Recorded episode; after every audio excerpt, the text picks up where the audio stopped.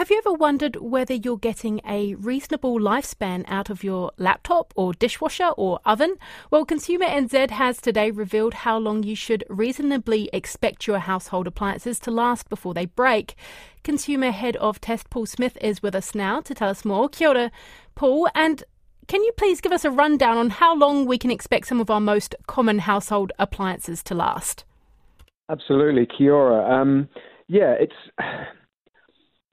if we look at um, large appliances, um, you can pretty much say all big whiteware, dishwashers, fridges, freezers. Um, if you're not getting a, a, decade out of those, then um, you're being shortchanged. Um, something like an oven, um, we expect about 15 years. and even something like a TV, where you think they've got a high turnover, being a technology product, again, you should get about eight years out of that before it before it starts to go wrong. But in reality, though, are consumers getting that amount of time from these household items? Um, in some cases, yeah. In, in a lot of cases, they're getting longer than that out of them. But there are a lot of instances where things are failing early, and um, and um, we're, seeing that I think you know we're not getting so many of those stories of oh I've had a I've had this washing machine for 25 years. Um, now if you get a decade out of it and you haven't had to um, replace it or do some major work on it, then um, then you're being a bit more of the exception. Are there any particular items that people are finding more troublesome than others? One of the things we've noticed um, recently is um, looking at va- the switch in vacuum cleaners from a corded vacuum cleaner to the, the cordless vacuum cleaners that everyone's got now.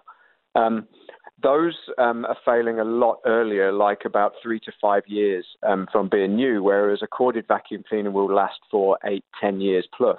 Um, and it's all down to the batteries, um, the batteries that are aging, um, and eventually they lose enough charge that they just stop working. So, what should people do if their appliance breaks before it's time, say just after a couple of years? What should they be doing? Well, you're protected by the Consumer Guarantees Act. Um, so, we've got a really strong consumer law that really um, takes precedent over any warranty that you may be offered. I mean, you may get a, a year or two warranty on a on a an appliance, um, but actually you're covered for what is a reasonable amount of life. So that product that your consumer law says um, that the product has to have a reasonable amount of life and be durable. Um, so if it if it fails sooner than you as a reasonable consumer might expect, um, you can go back to the retailer and essentially demand that they do something about it. And they either fix it or they give you a remedy of a replacement or a refund. And obviously, we'd push people to say, well, I push for a repair, push to get that thing fixed, so that you don't um, end up with that one going into landfill or being recycled and, and generating a whole new product when, when the one you've got might need just a really simple repair.